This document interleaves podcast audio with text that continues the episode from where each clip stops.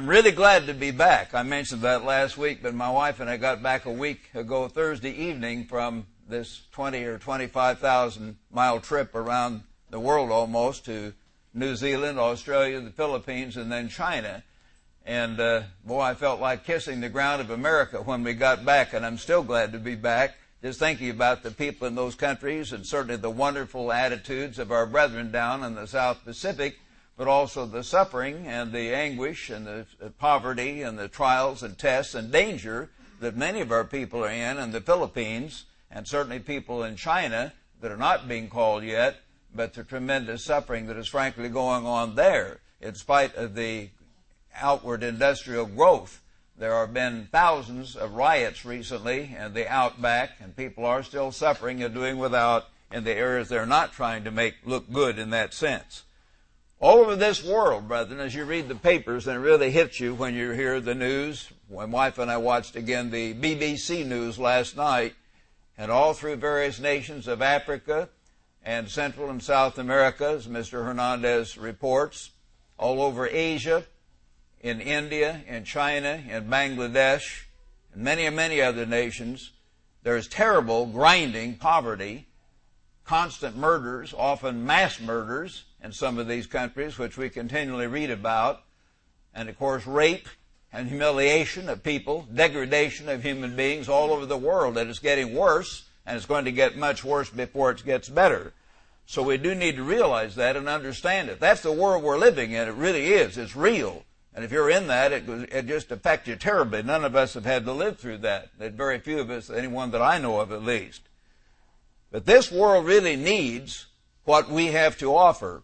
And we in this work are trying to reach out way beyond our number to preach the gospel of the kingdom of God, the true name of Jesus Christ, the end time prophecies, and the Ezekiel warning that God tells His church to preach, to warn our peoples of what is coming. We're trying to do that more and more powerfully over television, radio, the printing press, the internet, and every way we can. And even through these personal campaigns that Mr. Hernandez has conducted, Mr. Dan Hall, has just conducted some as well, and Mr. King is going to be conducting some in Britain. We have them going on around the world. And every other way we can, we've got to reach this world because they need what we have to give. We've got to have God's kingdom or we're going to have a horrible, horrible lot of suffering coming on this world. And God does not want that. He's going to put that to an end. But the world needs our help if we learn to give that help the way God wants us to. So, brethren, we need to think about and focus upon our calling. Mr. Hernandez mentioned, I mean, Mr. Uh, Lee, excuse me, mentioned a number of things that tie right in with what I'm going to say today, and I'm glad that he did. Let's turn to Revelation chapter 1, if you would. Revelation 1, and beginning in verse 4. God says, John is writing to the seven churches in Asia, Grace to you and peace from him who is, and who was, and who is to come and from the seven spirits before his throne, and from Jesus Christ, the faithful witness, the firstborn from the dead. We're not born now of God, we're only begotten. But Christ is the firstborn from the dead, and the ruler over the kings of the earth, to him who loved us and washed us from our sins in his own blood. We never want to be ashamed of that. We never want to play that down. The blood of Jesus Christ. That's the only reason we're here. That's the only reason we can be forgiven our sins. That's the only way we can even get into this kingdom of God that we preached. Through the blood of Jesus Christ. And He has made us kings and priests. And brethren, as I've explained, it isn't that we are sort of maybe going to be that, but in God's plan, in advance, in God's mind, which nothing can stop except we ourselves if we turn aside, but He has made us. That's His purpose. That's what He intends to do. He has made us kings and priests to His God and Father. To Him be glory and dominion forever and ever. Behold, He is coming with clouds. Every eye will see Him. So we need to look forward to that time. And Christ has made us kings and priests to his God and Father. That is his plan. That is his purpose, and nothing can stop that. Over in chapter 2, a very familiar scripture, I know, verse 26, Christ is speaking in the first person. He who overcomes and keeps my works, the way of God, to the end, to him I will give power over the nations. Not nations up in heaven, but nations right here on this earth. He shall rule them with a rod of iron, that is the overcomer. And he, as the potter's vessel, shall be broken in pieces, as I also received from my Father. Christ is going to be King of kings. He's received that job. But each of us will be kings under Jesus Christ if we overcome. And that's the big if. Over in chapter 5, we read about the prayers of the saints, and they sang a new song in verse 9, Revelation 5 verse 9. You are worthy to take the scroll, that is Jesus Christ, and to open its seals, for you were slain and have redeemed us to God by your blood out of every tribe and tongue and people and nation, and have made us. See, in His plan and purpose, God has made us already. It's already done. He's purposed that it's going to happen. The plan is all laid out. He has made us kings and priests to our God, and we shall reign. Not up in heaven, but on the earth. I remember growing up for 19 years in the First Methodist Church in Joplin, Missouri. And week after week we heard from Dr. Ben Morris Ridpath, our minister. Very nice man. I knew his son, Clark Ridpath, was in my class and he was kind of round faced and gentle like his father was, like so many Protestant ministers tend to be, kind of nice and how are you and just sweet. And they're not evil people. They don't mean evil, but they just don't get it. And week after week, we heard various ideas about just general ideas of being good and nice attitudes and philosophy and, and uh, whatever, stuff like that. We never learned the truth. Never would have learned the truth, staying there the rest of my natural life. Never heard these scriptures about overcoming. Never heard these scriptures about Christ's government to be set up on this earth. Not one single time. And all over this city, and the very churches we have, often packed on Sunday morning. They could go day after day, week after week, year after year. And some of the brethren in those churches may never have heard or will never hear these scriptures read or certainly properly expounded because the ministers are blind. They're not evil. We don't want to think evil of them. But Jesus said, if the blind lead the blind, they will fall together into the ditch because they don't get it. They don't understand. Our calling is not to be just nice people. Our calling is not just to float off to heaven with nothing to do.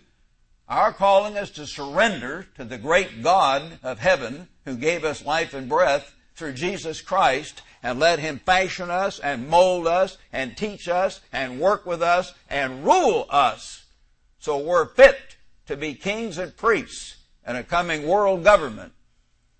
Restore, restoration of all things that Mr. League was talking about.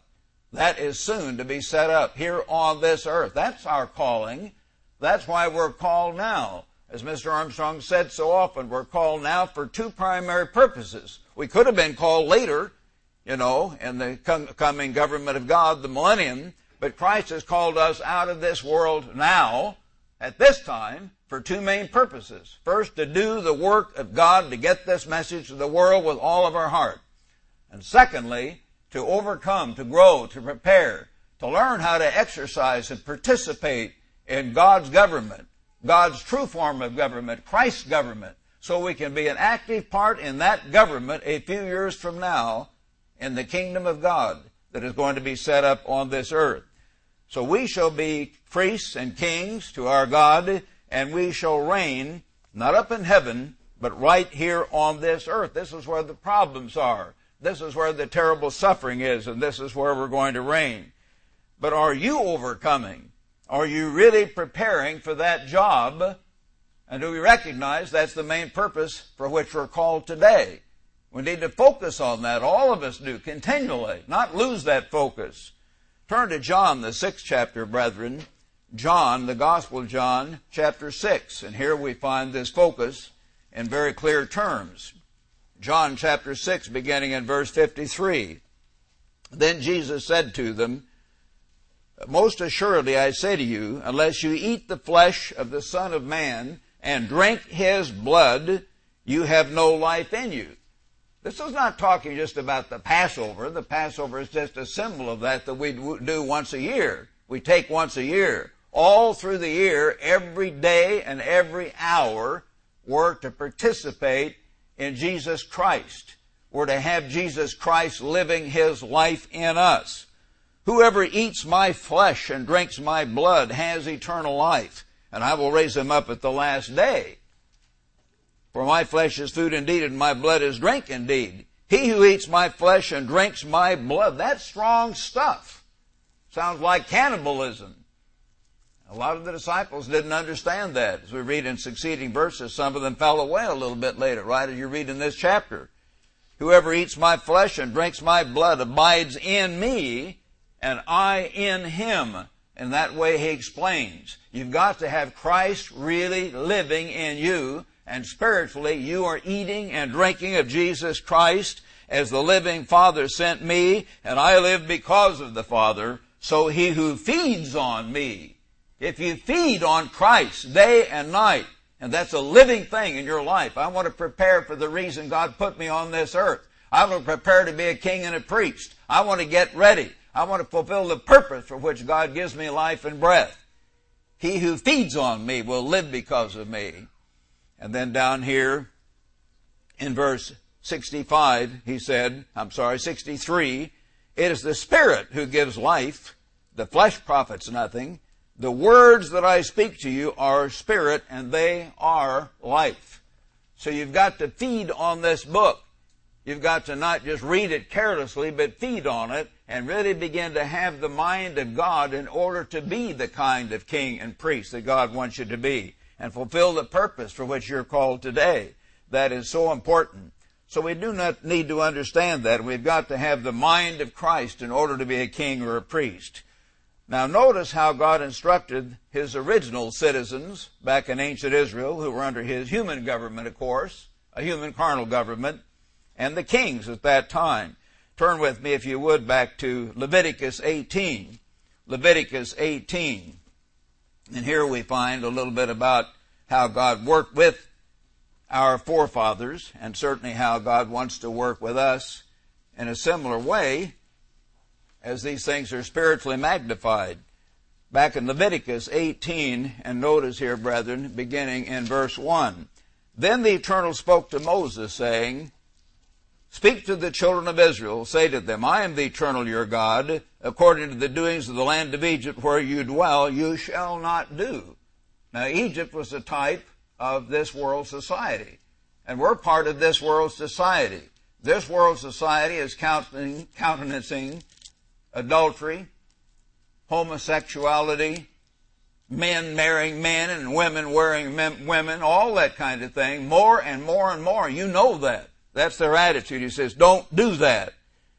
You observe my judgments and keep my ordinances and walk in them. I am the eternal your God. You shall therefore keep my statutes, not just God's Ten Commandments, but the statutes spell out in the letter the mind of God to a carnal people. And if we can understand those statutes and then realize they will be carried out, perhaps spiritually magnified and modified to fit converted people in tomorrow's world, but nevertheless they reveal the mind of God.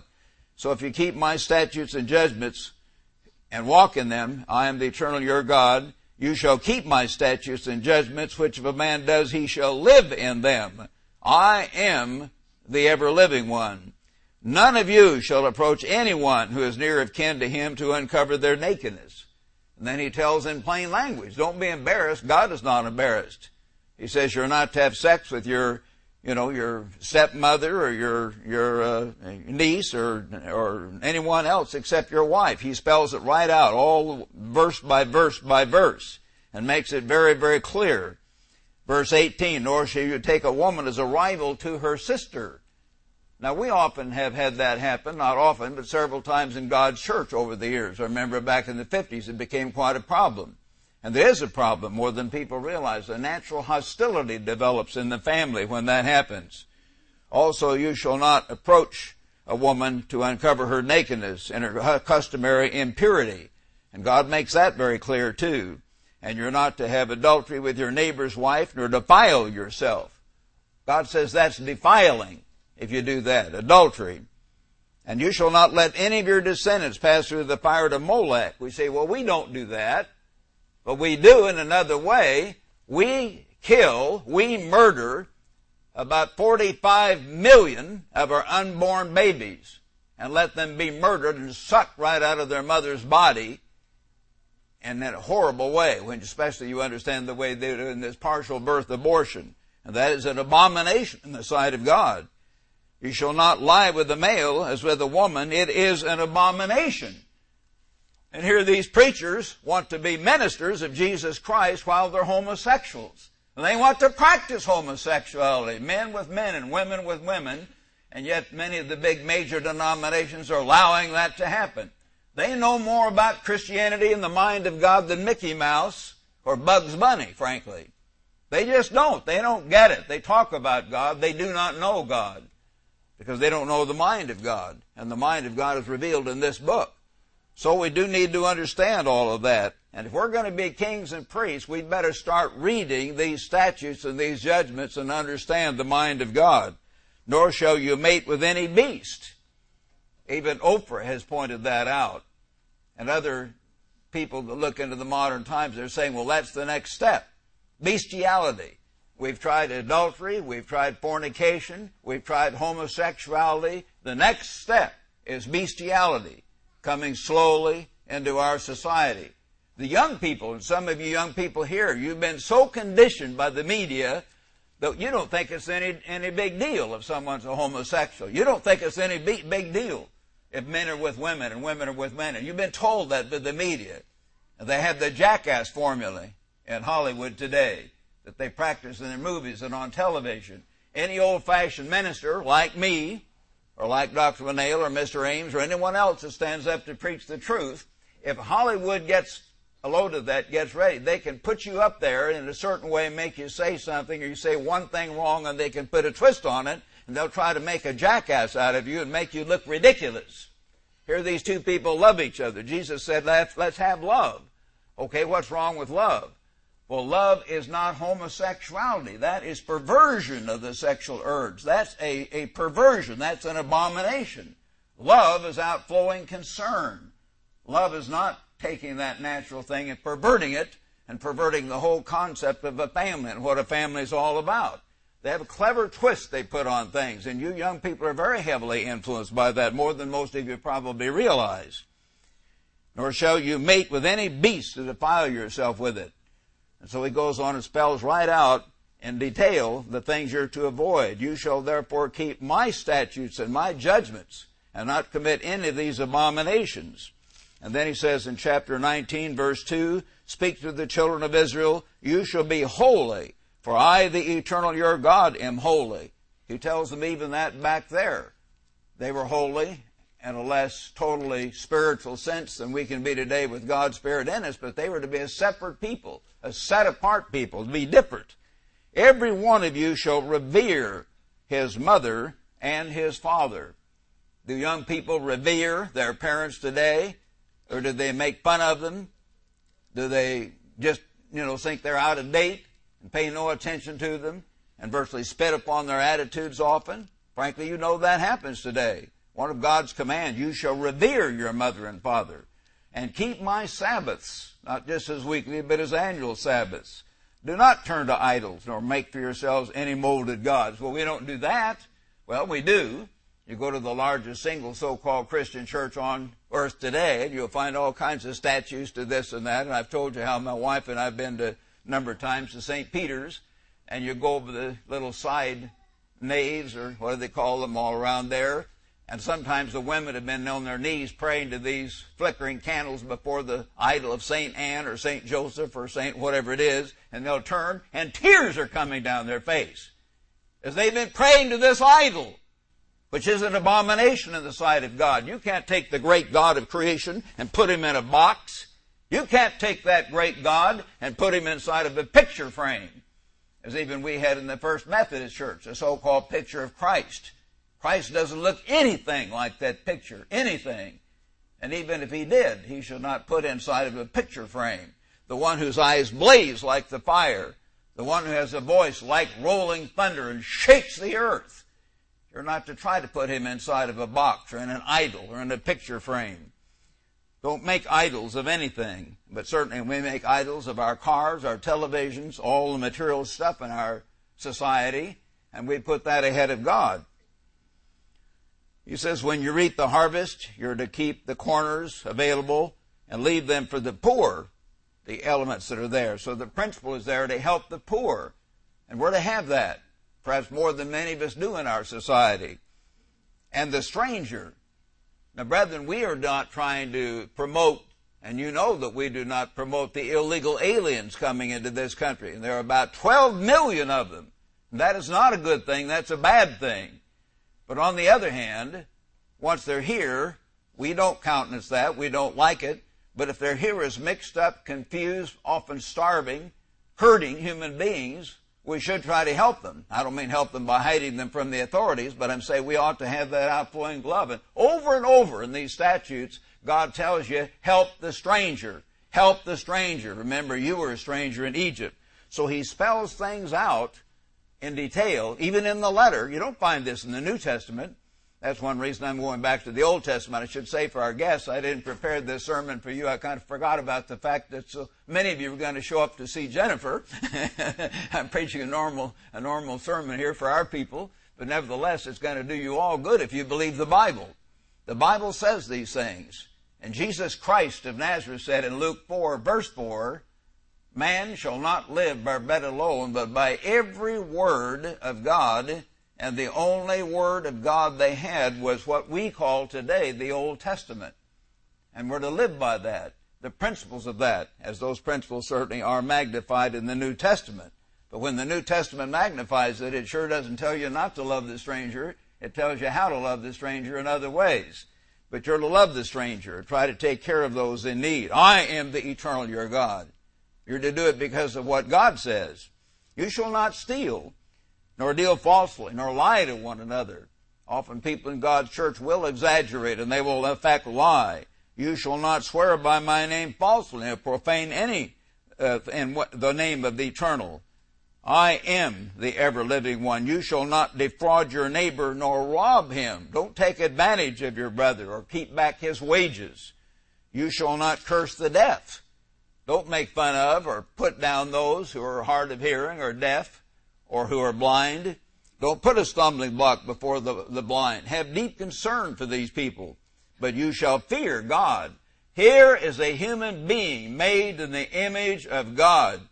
Respect and love every single human being made in the image of God. And God is telling us that.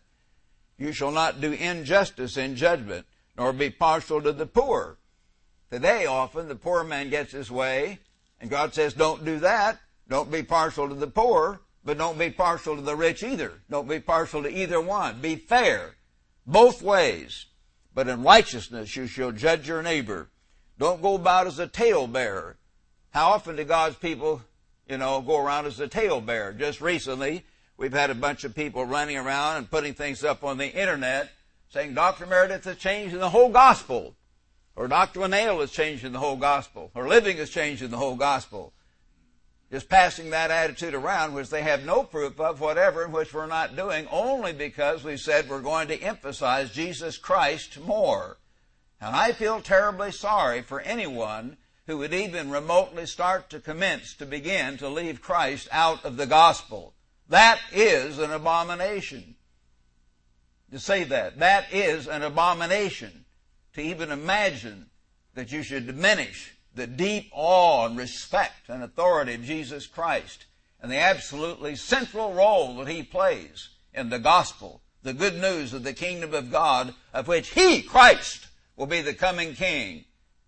And we are not going to diminish his role or the deep respect we have for him or emphasizing what he does and what he is doing and what he will do. That's so important. So don't go about repeating these rumors.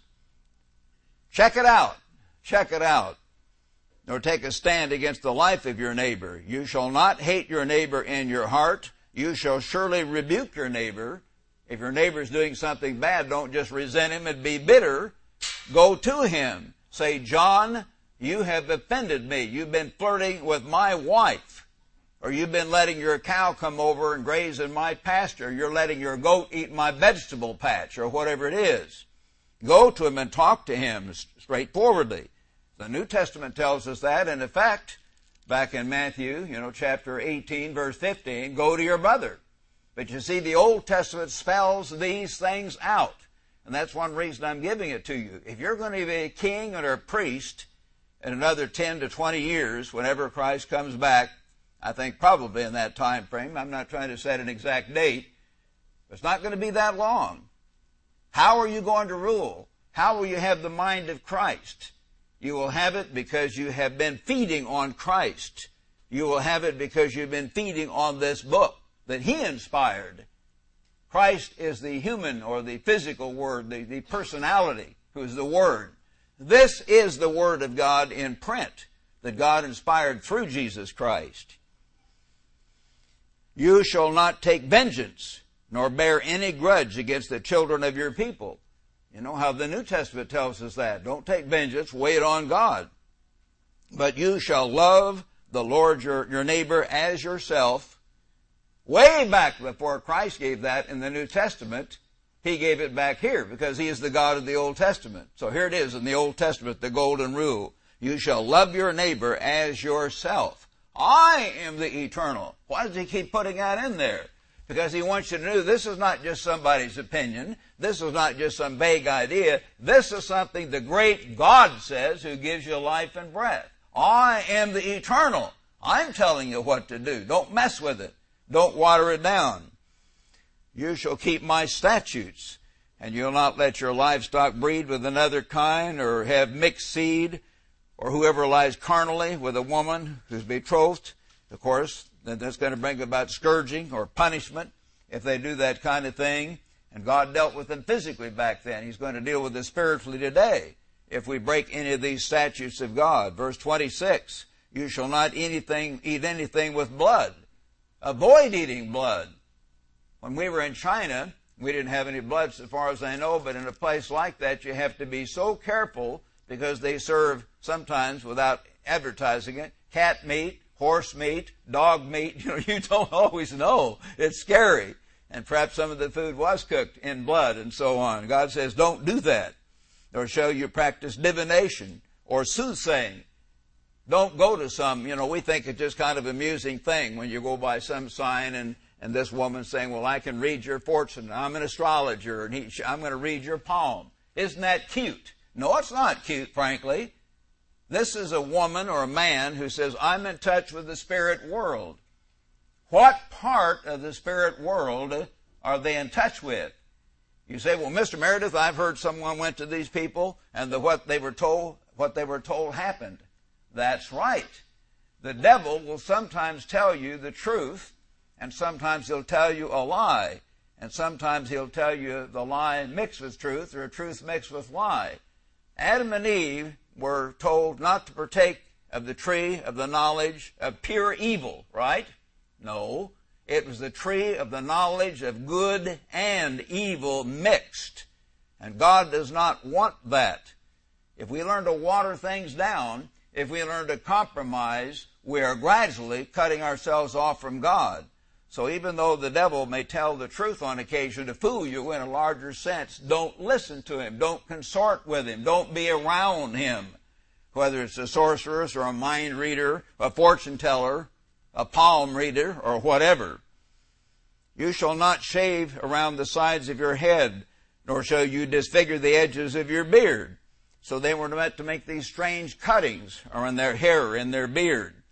Nor shall you make any cuttings in your flesh for the dead, nor tattoo any marks on you. I am the eternal. He gave them very strict regulations about cuttings in their head and their hair and around. But one interesting thing, this is a digression, the, they had just come out of Egypt, where if you look at the old uh, uh, records there, and you look at the ancient pictures and so forth, can't think of the right term of these things that are left over anyway, the geological record and the things that are preserved, you'll find the Egyptians had all kinds of makeup. How come God doesn't even devote one half of one verse anywhere, anywhere, to condemning makeup? Think about that. That's a powerful argument from silence there are many other arguments about that, but that is something that God could have said in one half of one verse. This would have been the place to do it right here. but he doesn't say anything. He was not trying to condemn that. Of course, if a woman heavily paints or looks like a Hollywood prostitute, as Mr. Armstrong said, well, that's wrong. But he went back and forth on that three times, as most of you know. He didn't go back and forth on the Sabbath. He never went back and forth on the holy days. He never went back and forth on the Trinity, because those are clear. He went back and forth on makeup because it was not clear. It was sort of an administrative decision based on vanity. And I was there when he made those decisions, and that was the argument. But of course, young men have vanity if they go and as I sometimes do, except I don't look in the mirror, there's not much to see anymore, but on my behalf. but some young men will go to these uh, bodybuilding studios, you know, and they'll say, they look like this and they're swelled up and they're, they, they look at their lats and is that vanity? Of course. Should we forbid all young men to look at their bodies and think I'm a big, strong guy? Well, we can't make a rule for everything. You know, you could, that could go on and on. Can we forbid every young man to get a, an old car and get it going and, and then screech the tires as he cores the corner? Make a rule for that? Shall we make a rule for, you know what I mean? It goes on and on. There's no end. God does make a rule for everything like that.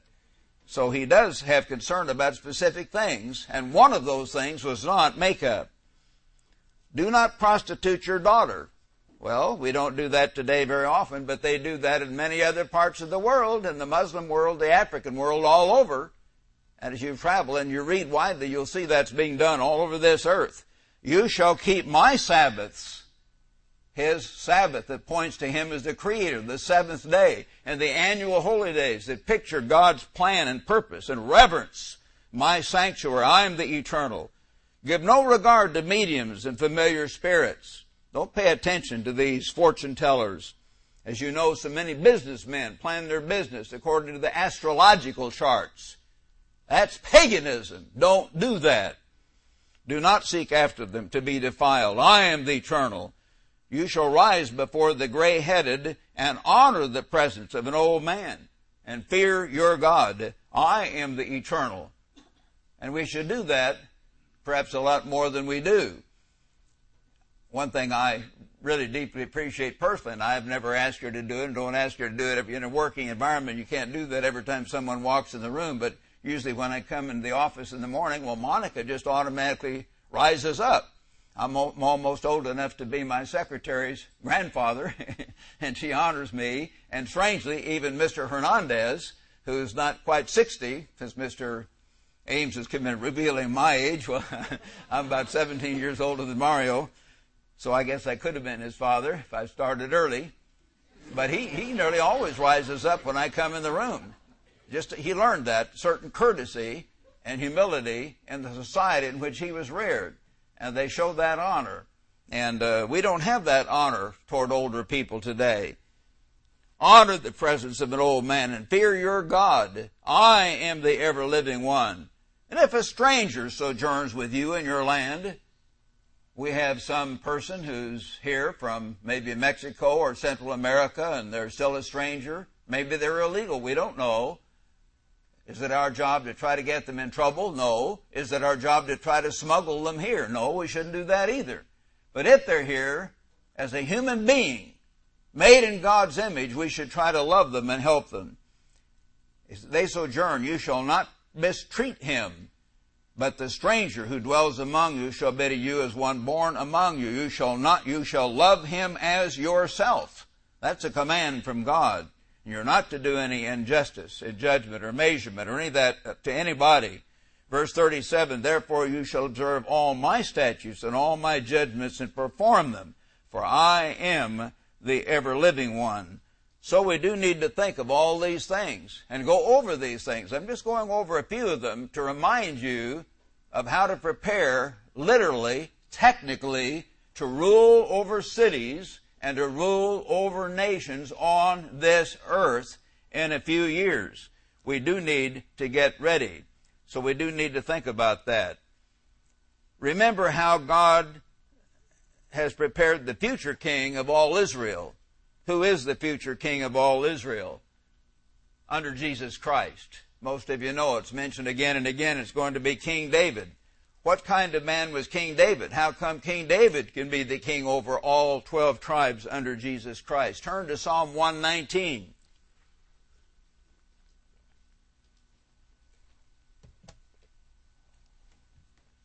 Psalm 119, verse 97. Familiar verse, but think about it. Oh, how I love your law. It is my meditation all the day. Do you think David was lying? Do you think God permitted David to just sink this in there as kind of poetic thing? No, I don't think so. I think David had these judgments coming to him to decide between man and man and woman and woman and woman and man and family with family and all this other stuff. And David had to know God's law. And you see, King David ruled Israel for 40 years. And as I've explained, later on, you read about King Hezekiah or King Asa or righteous kings of Judah. And often God says Hezekiah was righteous and he walked in the ways of his father David. Or King Uzziah walked in the ways of David, but then later he turned aside and turned away from his father David. Or other kings never were righteous and they did not walk as their father David did in the way of God. He used David as the benchmark. David was the second king. The first Saul never did walk fully in the ways of God, and David did profoundly. Too many of us concentrate on that one big sin David committed with murdering Uriah. God calls it the, the matter of Uriah the Hittite, because that was murder, and then taking his wife, which was terrible too.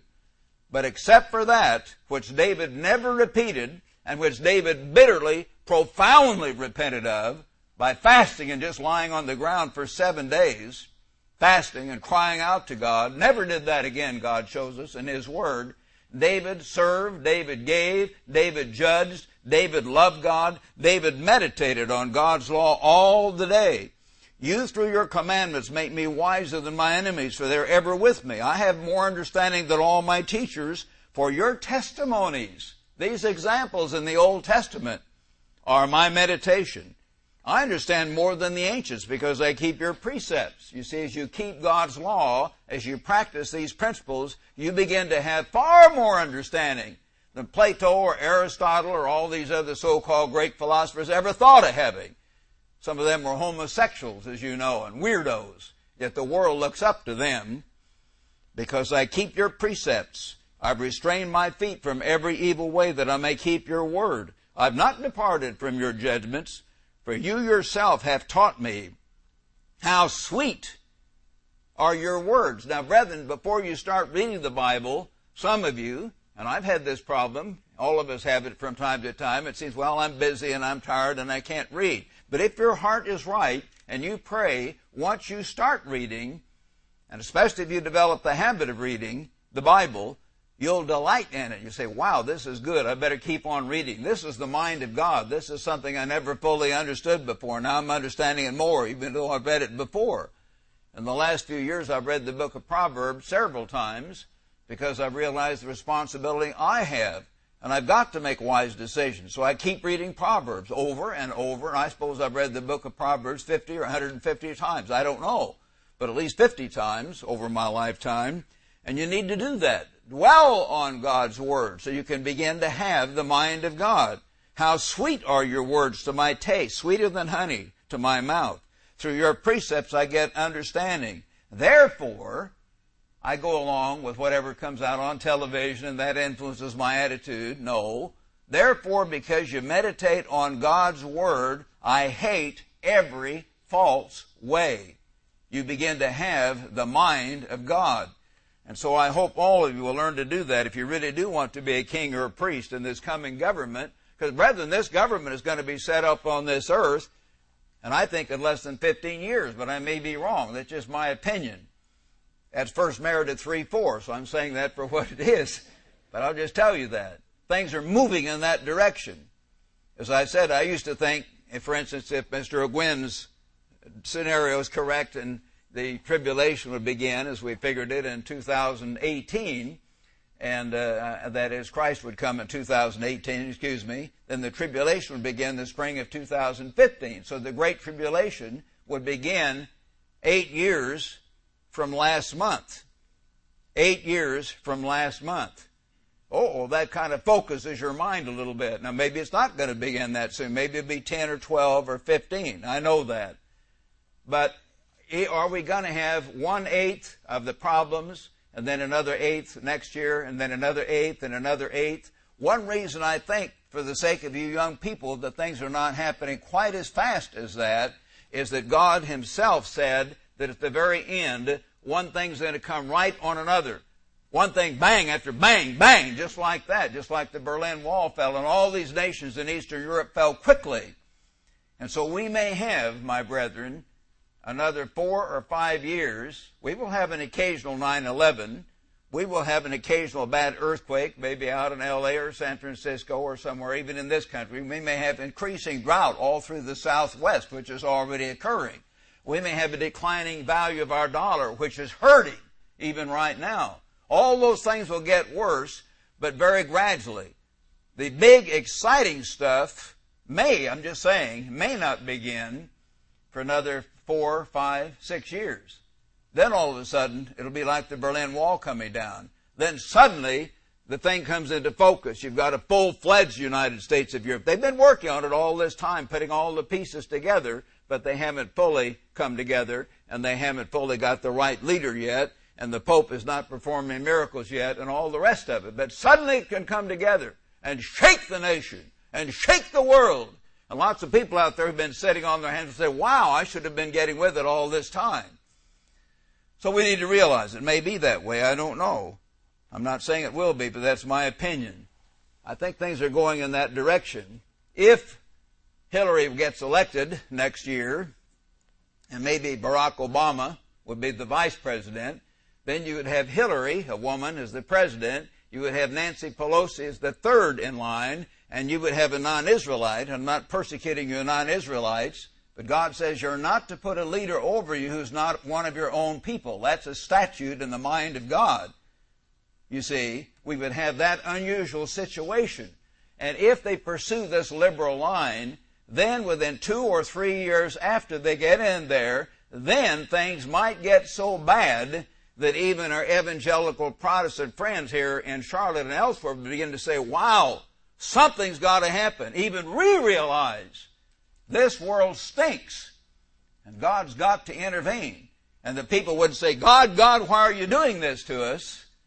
They would realize why God is doing it to us, those who have any concept of the Bible whatsoever. So think about it. This may work out somewhat that way. We don't know. I'm not predicting the exact turn of events. But anyway, God says through David, or David is saying, Sweet are your words to my taste, sweeter than honey to my mouth. I love your word. I read it regularly. Through your precepts I get understanding. So let's study his word. Let's get that understanding. Let's really prepare to be kings and priests. It's real, it's coming. And it's coming in the lifetimes of most of you and it needs to become a very, very real thing. Turn with me now to Leviticus chapter 10, my brethren. Leviticus uh, chapter 10, uh, here back toward the beginning, of course, of the Bible. Leviticus chapter 10. Beginning in verse 1. Here is the mind of God on something very clearly. Here are two sons of Aaron. Very important guys. They're the sons of the second guy in command. They could get away with anything, right? No. Now Nadab and Abihu, the sons of Aaron, each took a censer and put fire in it and put incense on it and offered profane, profane kind of a pagan practice, the way they did it, fire before the eternal which he had not commanded them. What's the bad about that? Because God says over and over in effect, you're to worship me the way I tell you. You're not to add to it and you're not to take from it. See? They were trying to come up, well, there's no difference between Saturday and Sunday. They're all the same. So we'll just worship God on Sunday. What's wrong with that? Or any other change? So fire went out from the ever living one and devoured them and they died before the eternal. Here are these two young smart alecks not babies. Young men probably in their 20s or even early 30s, we don't know. Self-willed. Oh, I'm the son of so-and-so. I can just go do this and that. No, God just struck them dead right there. Then Moses said to Aaron, This is what the Lord spoke, saying, By those who come near me, I must be regarded as holy. And before all the people, I must be glorified. So Aaron held his peace. At first, he was all upset and maybe said something. Verse 8. Then the Eternal spoke to Aaron saying, Do not drink wine or intoxicating drink, you nor your sons. They were the priests, remember. When you go into the tabernacle. Didn't say it's a sin to drink wine ever, but when you come right in, just before I come in here to preach, or when Mr. Ames does, or any of us, we're not to drink wine or intoxicating drink. Might not make us change our doctrine, but if we had a little bit too much and we've got a little bit too relaxed, we might say some things we ought not say. God says don't do that. You want to be totally sober when you represent God. When you come into the tabernacle of meeting, lest you die, it shall be a statute forever throughout your dwellings, that you may distinguish, notice, between holy and unholy, and between unclean and clean. Now, the ministers of this world aren't concerned too much about that. But God talks about all kinds of things about clean and unclean. Being a homosexual is unclean. Practicing any kind of a fornication or any other thing like that is unclean. Watching that kind of television and pornography is obviously, when you understand the mind of God, unclean. Jesus said you're not even to look on a woman to lust after her. Let the New Testament tell you also what unclean is. It's not just unclean meats. You've got to distinguish between what is clean and what is unclean, that you may teach the children of Israel all the statutes which the Eternal has spoken by the hand of Moses. Yes, that's what you're to do. Every one of you in this side of the room and every one of you this side of the room. You're going to have to teach that in a few years in your cities or your nations that you will be ruling under Jesus Christ. So it's good that you understand these principles. These are very real things from the mind of God. We often give you just spiritual things out of the New Testament. Every now and then we better go right back here to the foundation and give you some physical things of the mind of God so you can begin to realize that part of God's mind. All right, let's go to more of the mind of God here. Turn to Deuteronomy chapter 16, if you would. Uh, no, I'm not going to, I'm going to skip that at this point. I see the time is over. I have a split sermon I've got to remember. we'll leave Deuteronomy 16 now. Let's turn to 1 Corinthians 6. 1 Corinthians 6.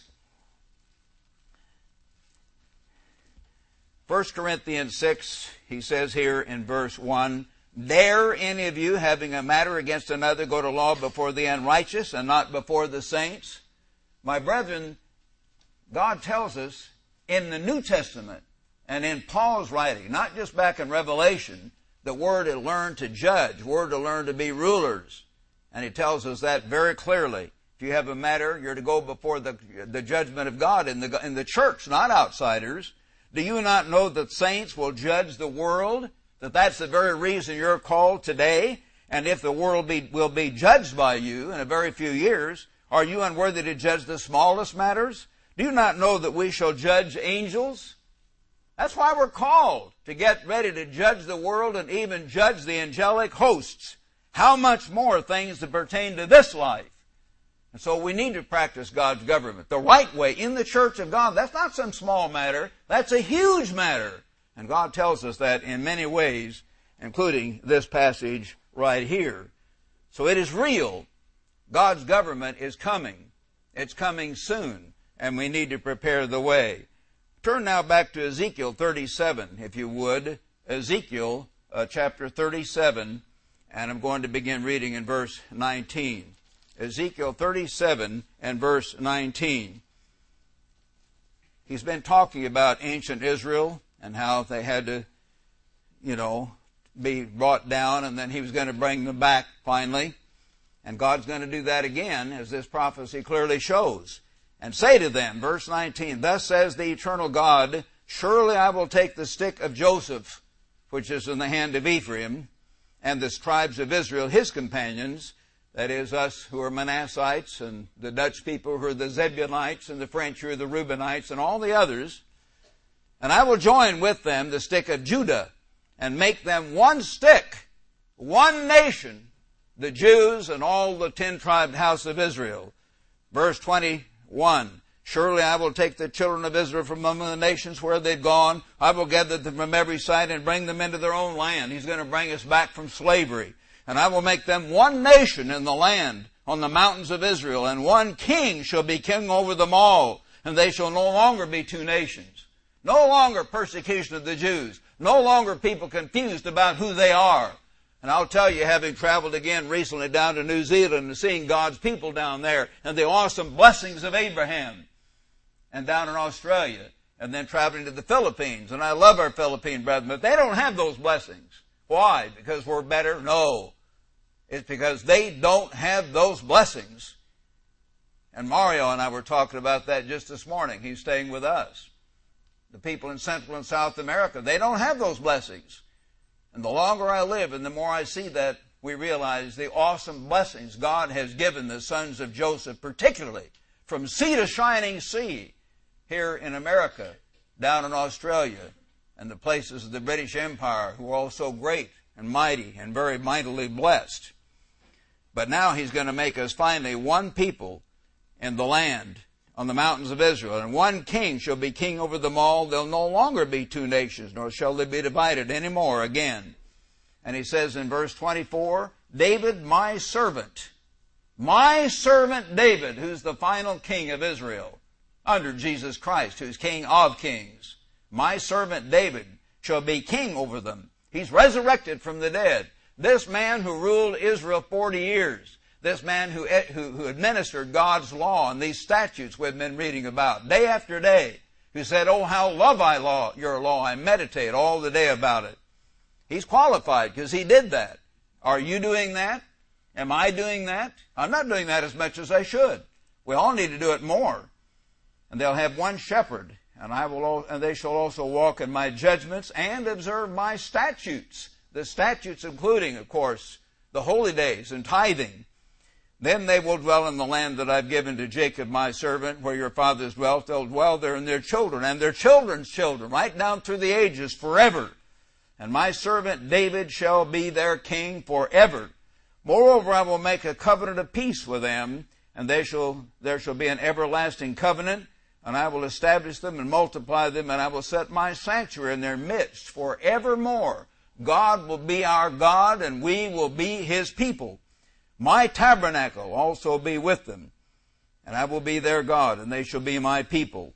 The nations, the Gentiles all over the world, when Christ comes back, and the government of God is set up on earth, and Christ is ruling from the city right over here from Jerusalem, and it's very real, they're going to know. And they're going to know that they know. It's not something where people say, well, we're not sure of this and that. They'll know. He says, Then the nations, the Gentiles, will also know that I, the Eternal, sanctify Israel when my sanctuary is in their midst forever. So we're going to have a restoration of all things. We're going to have the opportunity to teach people that are hurting, people that are starving, people that have been abused, people that are crying out, and people that have a great emptiness in their lives and they don't know why they're here and where they're going one of the greatest suicide rates in the whole nation, even in America, is because, between, is because of the 15 to 19 year old young people. They commit suicide more than any other group. When I was that age, I was thinking, wow, world is exciting, wonderful. We're going to dances, parties, football games. A lot of people like that get in despair in our nation where they have everything physical, but they don't know God and they don't know why they're alive. And all over the world, people are not only in that condition, but in so many other nations, being oppressed, raped, humiliated, beaten up, crushed down, and starving. And we will have the magnificent, brethren, really magnificent opportunity to say, here is the way. God loves you. Here is His government, His whole way of life, His kingdom. There's peace, there's joy, there's prosperity. Here is the way. Walk you in it. This is our opportunity this is our calling. This should be our focus.